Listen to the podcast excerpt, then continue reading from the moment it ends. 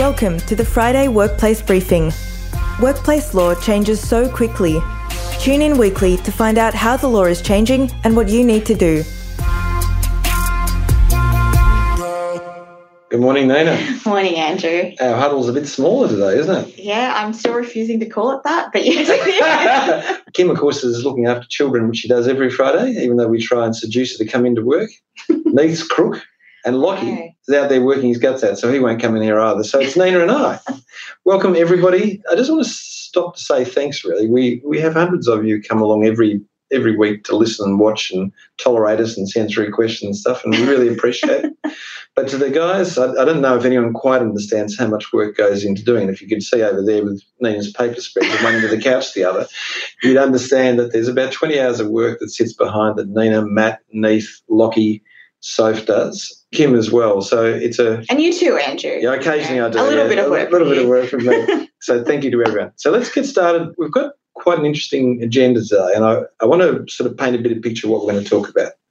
We are going to talk about the psychological injury regulations, but I want to talk about it in a particular context because 80% of the people who watch us come from a safety or HR background. And so, what we're going to talk about a lot today is the responsibilities that sit around in the first half at a safety and HR practitioner. and What happens if they don't take the role of an advocate and leader in psychological safety? Is there personal risk? Just so you're wondering, the answer is yes.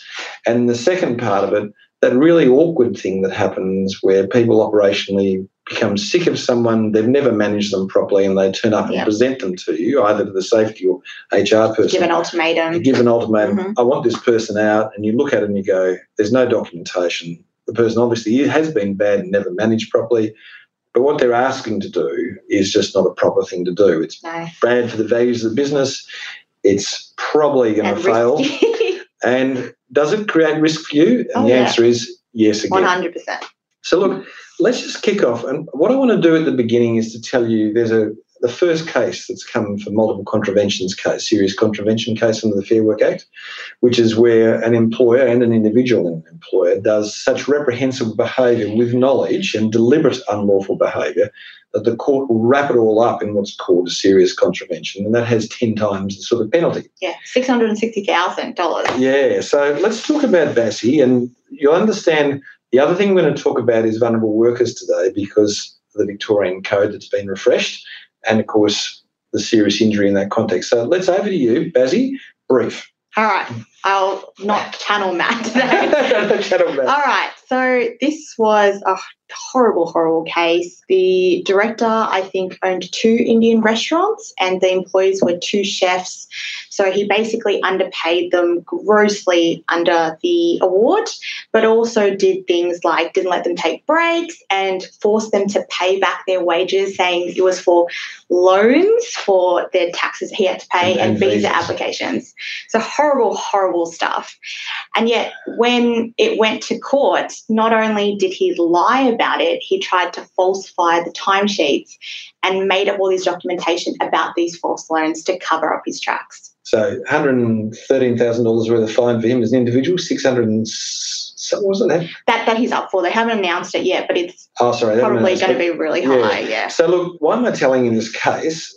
And the answer is when Matt and I have done reviews of a number of enterprise agreement, and Nina and I have looked at problems around award compliance, it's not uncommon for us to find an ops manager who's in place is trying to get widgets out at a particular price and rate, and therefore doesn't pay call-in payments, doesn't properly enter in the log of what is the overtime amount. Tells people to skip breaks. Yeah, skip Yeah. breaks, all those sort of things. Now, this is the first ever case since the Act came in, okay, so 2009. But it is a warning shot because that type of behaviour, in its cumulative amount of unlawfulness, particularly the failure to enter in- data correctly and do those sort of things, that type of stuff, it happens, can I tell you? And for, for Matt and I, probably the, out of the last 10 EAs we've looked at, three or four of the operations managers said, oh, don't worry about that, we do this.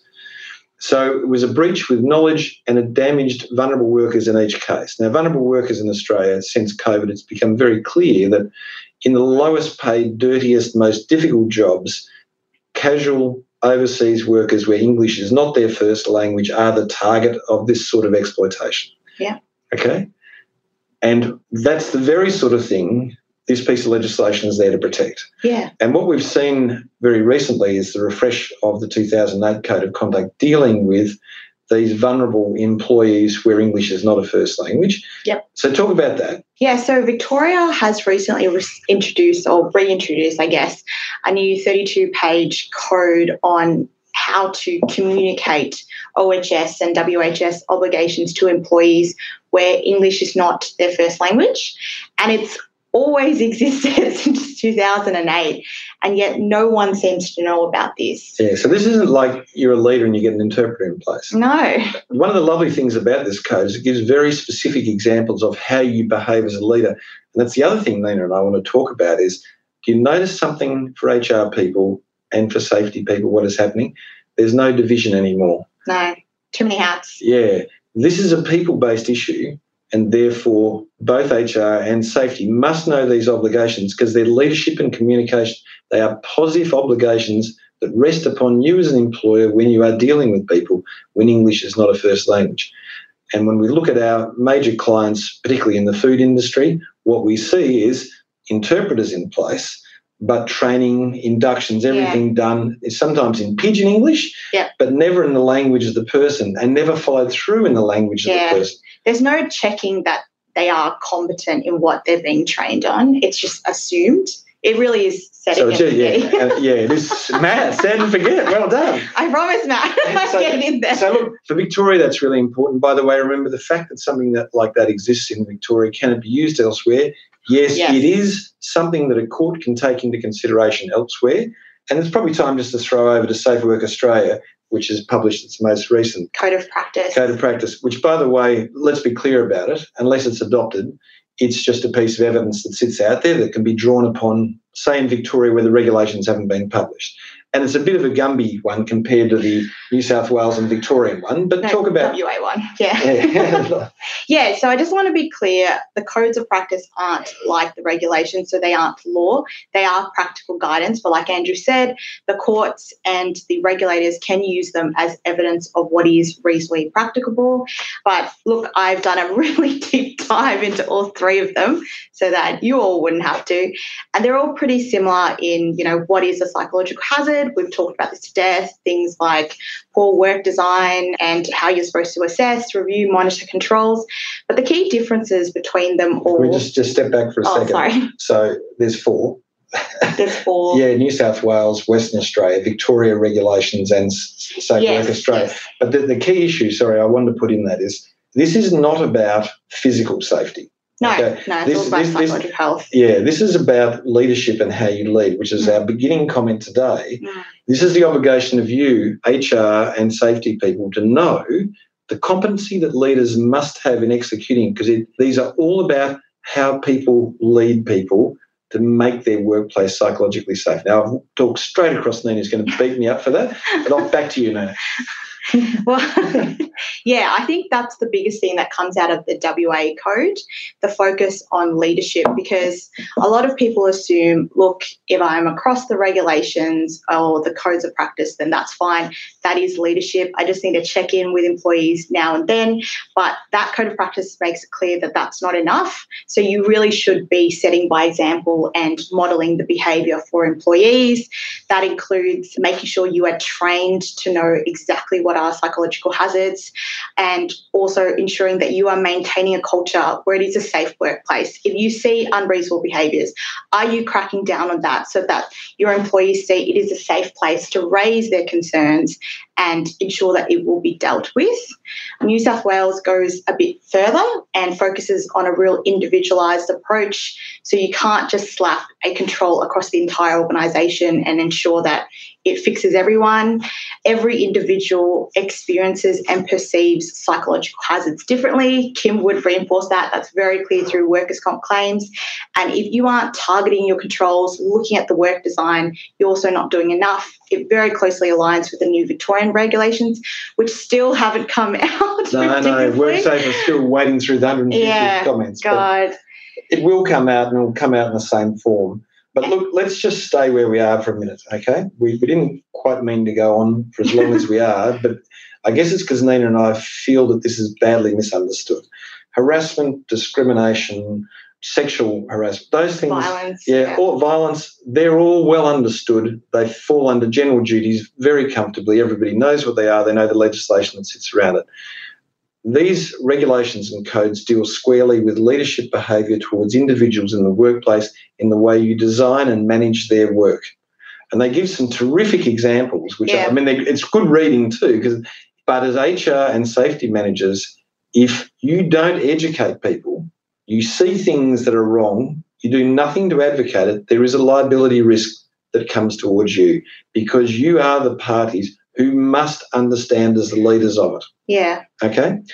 That's why, even though it's in different jurisdictions, you still should be aware of them because they are slight nuances, like we discussed, and they're all still relevant as to what is reasonably practical. So let's get the map of Australia up. So, so we've got a map of Australia and it shows And it will be sent out as well. It'll be sent out, yeah. In the meantime, what we'll talk about while the map of Australia is finding, weaving its way through this is um, Farrell and Pacific is a case which we've, we've stuck on today for a very simple reason. Farrell is a case which talks about what happens when an incident arises and people take remedial action afterwards. And does that remedial action mean you get out of jail, that you don't get convicted? And of course, we don't need to go through the facts, but what the court said is No. no, it goes to mitigation, so it's a good thing to do. Yeah. Um, definitely should still do it. Definitely yeah. do it, but it's not. Doesn't mean if I race and get everything fixed afterwards, I won't be convicted. What it does mean is there'll be a significant mitigation in what you do. Do not believe the people who say be sneaky about it. Don't do it because you will get caught if you rem- if you do remediate it. Because obviously, if someone gets injured for the same reason, you're off to jail. That's pretty bad, isn't it? But Yeah. secondly, we're here to stop people getting hurt. But also, there's a proper way to do it. So you definitely engage a safety consultant under privilege. Don't go around and do it yourself because WorkSafe can access all that information and it might actually aggravate the charges. Yeah, because normally what happens when something's gone wrong, it's not just the incident. There's a system that sits behind that WorkSafe or the regulator would never know about unless they got your report or your incident form. So we'll talk about that another time. But let's move on to our next topic. Okay, so we're going to talk to you a little bit about Tor and Cleanway. And we're going to talk about it for a very good reason. And, and that is, I think out of the last 20 or 30 cases that we've dealt with in unfair dismissals and adverse actions, where we've had risk, they've all been when operations have presented to HR or safety or both this shit sandwich of saying, this guy's driving us crazy. We just got to get rid of them. And they've just gone, but what? ah, well, we don't know anything about this. Yeah. always There's no case. documentation. They say we've been managing. They're just really difficult people. We want them out. They've come in 20 minutes late, and you go, yeah, well, lots of people come in 20 minutes late. Mm, What do you do about it? And we thought we'd talk about the types of things when it goes wrong. Tor and Cleanway is a great story of a business that had two sets of rules. And did everything wrong. Yeah, well, but that's when I say bad things like that. You know, so they had a set of rules they had on the wall and in the Yeah. and in the folders, and then because they're a business that required people to work really fast, constantly, there was the practice which had nothing to do with the rules. Yeah. And then somebody put their hand up, Mr. Tor, and Nina, what did he do? Well, he asked to convert, which was his right to permanent employment, and his supervisor said, "Oh, are you sure you want to do that? There's consequences from every action." That's the exact Okay. words that he said to him. Then, right after that, they reduced his hours by 24 hours a week. Said it, he just needed to due to rostering. Didn't reduce And COVID. yeah, didn't reduce anyone else's um, during that time of the lockdowns, and then did a random audit, Andrew, Yeah. of just him. which was obviously random because he's the person who raised the concern. I know. Then they did find that he'd been falsifying timesheets and skipping breaks, and then fired him for misconduct. Can I just say, and the reason he'd been doing that, which was the practice of all people, Yeah, and was endorsed by his supervisor. was so they could get work done more quickly. So Cle- you won't be surprised to learn that Cleanway lost. Nobody was surprised by that, but it's an example of the type of thing that comes through. We just thought we'd use that as a, a bit of a fun kickoff. Mm. But look, what do you do when someone comes to you, whether it's in safety or in HR? And I want to set the example of this. So I want to, there's a number of cases which say if an HR or a safety manager, but particularly HR manager, is aware of misconduct by a leader in a business who seeks to do something that is unlawful and does not raise their hand and seek to prevent it, does not advocate it, and it proceeds, they will have personal liability. Now, that doesn't mean you wrestle the leader to the ground and say, no way, you're not going to do it. But what it does mean is you need to say no and you need to document it. And Yeah. you need to say why. So when you know someone's acting unlawfully in HR and safety, and you're the responsible manager and you fail to say that is wrong and you fail to document it, understand personal liability waits for you under the Fair Work Act and under safety legislation. Okay. And by the way, under discrimination law as well. Yeah. So someone comes to you. Okay, Nina, I want to get rid of this dude. Dude, oh my gosh. Yeah, no, I picked that Yeah, up. what, what did he do? Uh, look, he was late, and he's look, he's generally rude, and he's been a shocking employee. yeah, but where's your evidence? Where's the past history of all these incidents? He's always been bad. It's always been incredibly difficult. Everyone hates him, But there's nothing in writing, nothing like that, is there? and I've counselled him regularly. Yeah, do you have any evidence? Was No, there any no, witnesses? no, No, no. This is the such a common example that we get all the time. And it's real look, don't get us wrong, it is an extremely difficult thing to And the with. HR manager ring is saying, "Oh my God, what do I do? I've got to get rid of this person." And we're going, "Really?" Look, yeah, it's it's really really hard, but you should be doing all those things that I was saying, checking whether there is any performance management process in place, any history of any counselling, even if it was verbal, were there witnesses to it? Was there any kind of record? Have they ever been issued warnings? If has anyone else been accused of the same behaviour and let- you let them go scot free? So the condemnation issue Yeah. you've got to look at. But what I want you to think about then is, and this is, well, this is my advice. So we're going to lose a bit of work out of this. Is okay. Say, all right. So line in the sand. You're not going to terminate, but what you are going to say is we're going to create a document that brings in the past counselling, Yep. that identifies and creates evidence around it, and says, look, this is a final warning.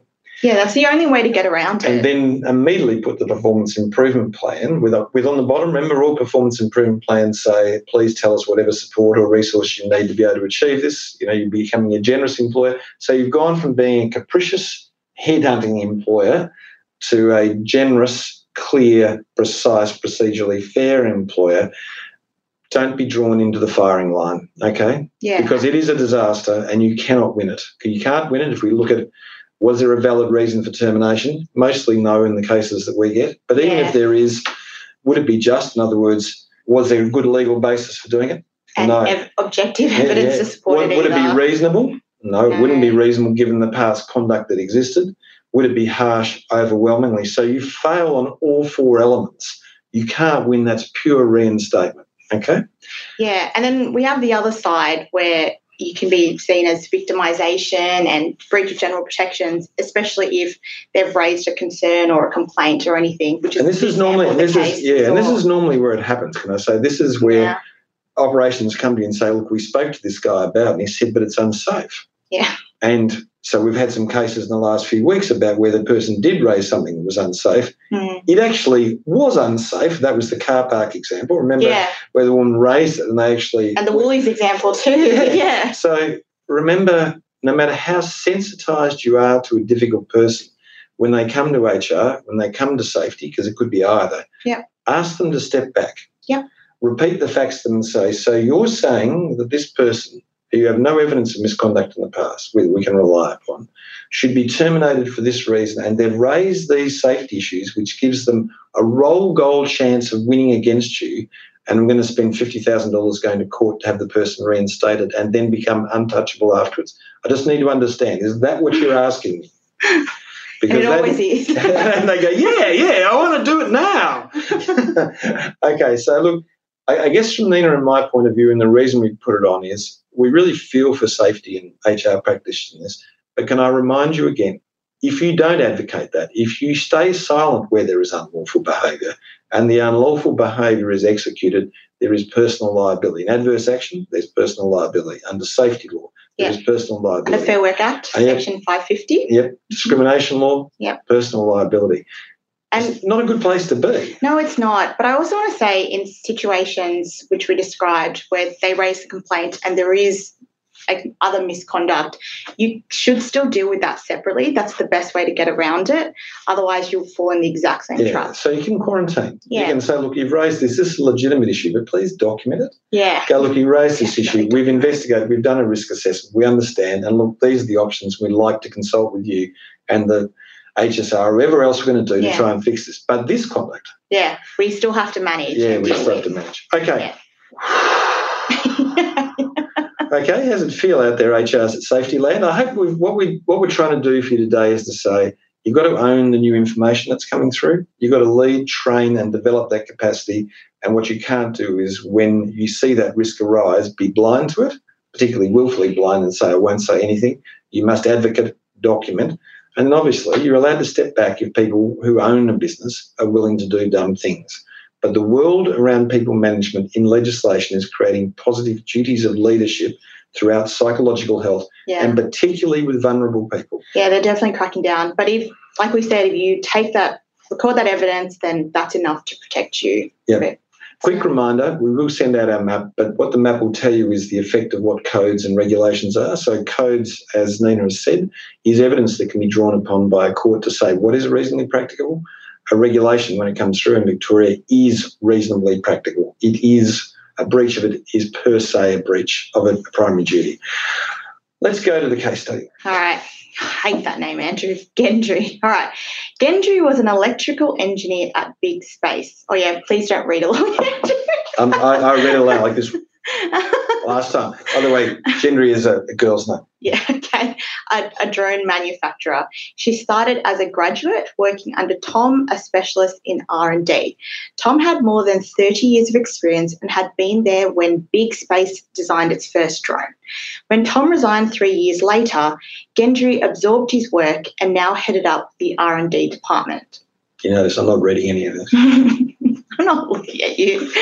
Gendry and her partner Prue had fallen into regular arguments around Gendry's workload and conditions. She was undergoing IVF treatment at the Rainbow Fertility Clinic with little success, and their doctor advised that much of the trouble they were encountering was stress related. Gendry approached her boss, Karen, it's always a Karen, to explain the situation and ask for help. She explained that she was working 65 hours a week and was falling behind. She woke up stressed every morning and struggled to sleep, feeling she was on a downhill trajectory.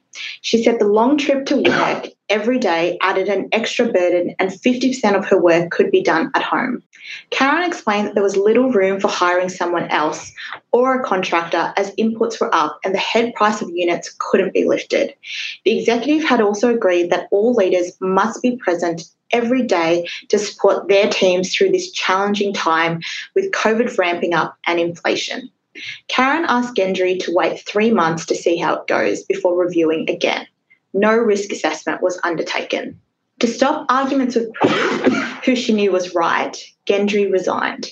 Prue promised to support her financially. Leaving now meant Gendry lost all the parental benefits she would have got, and it would make it difficult to secure re-employment at the same level in the future. All right, we're off to the questions. So download Slido or No, scan the QR code, Andrew. Come Well- on, we're in 2022. or, or do whatever it says. the interesting part about this, while people are thinking, is what choice did Gendry really have? no, she was kind of pushed into making a workers' comp claim or Doing something, yeah. Yeah. She, and the only choice, she couldn't come to work anymore because it was killing her. And they were asking to come to work in a high risk environment when they didn't need to.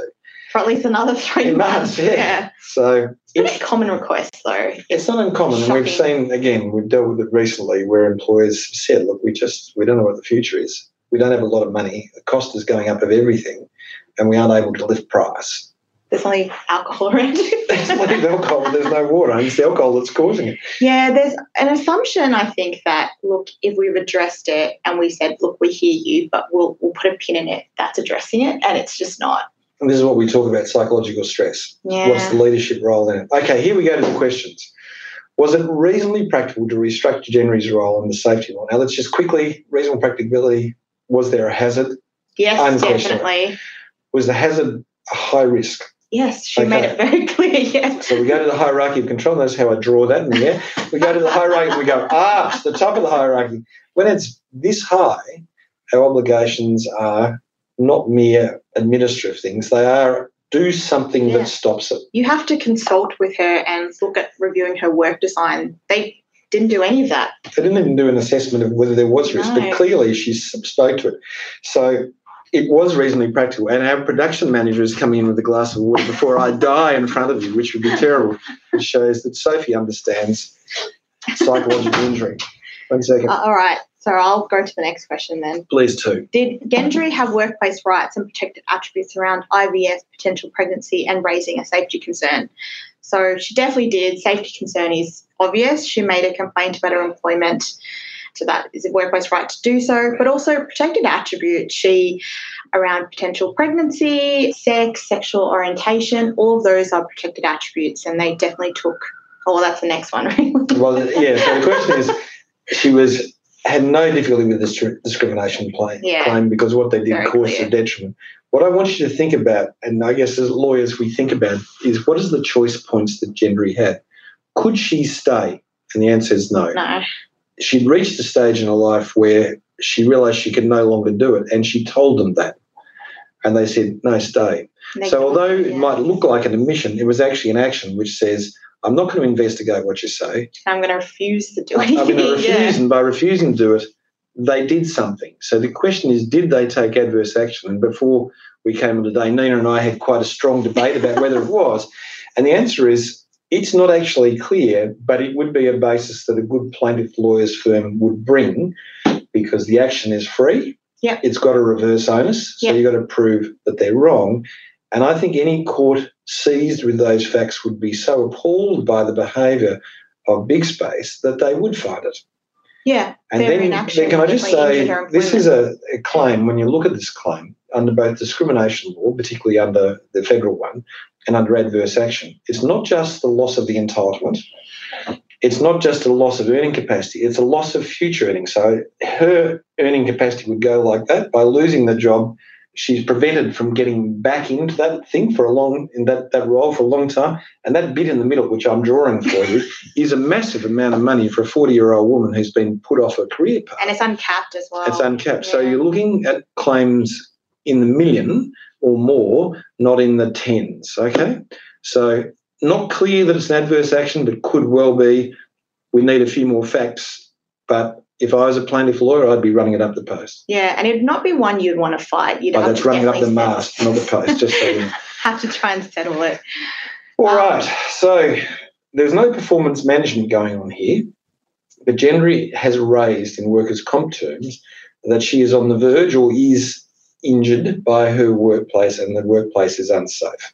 Yep. If she goes and sees a doctor, will the doctor give her a certificate? Yeah, hundred percent. And she's uh, got evidence from the other doctor too about the stress. Yeah. So this is not defensible. So this isn't a performance management where reasonable management action sits behind. Okay. Yeah, there was no. So there is there is no defence here. No. So if Nini came to me and I was managing a performance and she raised a whole lot of issues, and I did that reasonably, I'd have reasonable management action as a defence. So because there's three parts to it. There is did it arise at work? Is it causing an injury? Third, reasonable management action. But when it's not a performance management issue, there is no reasonable management action, and there certainly wasn't anyway. This is just pure liability. Yeah.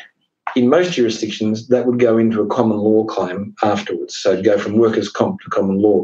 This is a winning common law claim. It is a massive common law claim. There you go. We've got through on two glasses of water. I really enjoyed having Nina along. She didn't bag me today, which is such a nice I know. I thought it'd be nice to you. That's once. good, yeah. I know. When Matt's not here, you better. But so hi to all our crew out there listening, and thank you very much to our clients and friends who tune in every week. And please react. Yeah, please Yeah. react. React like I am. See, react. Thanks, Soph. Cheers.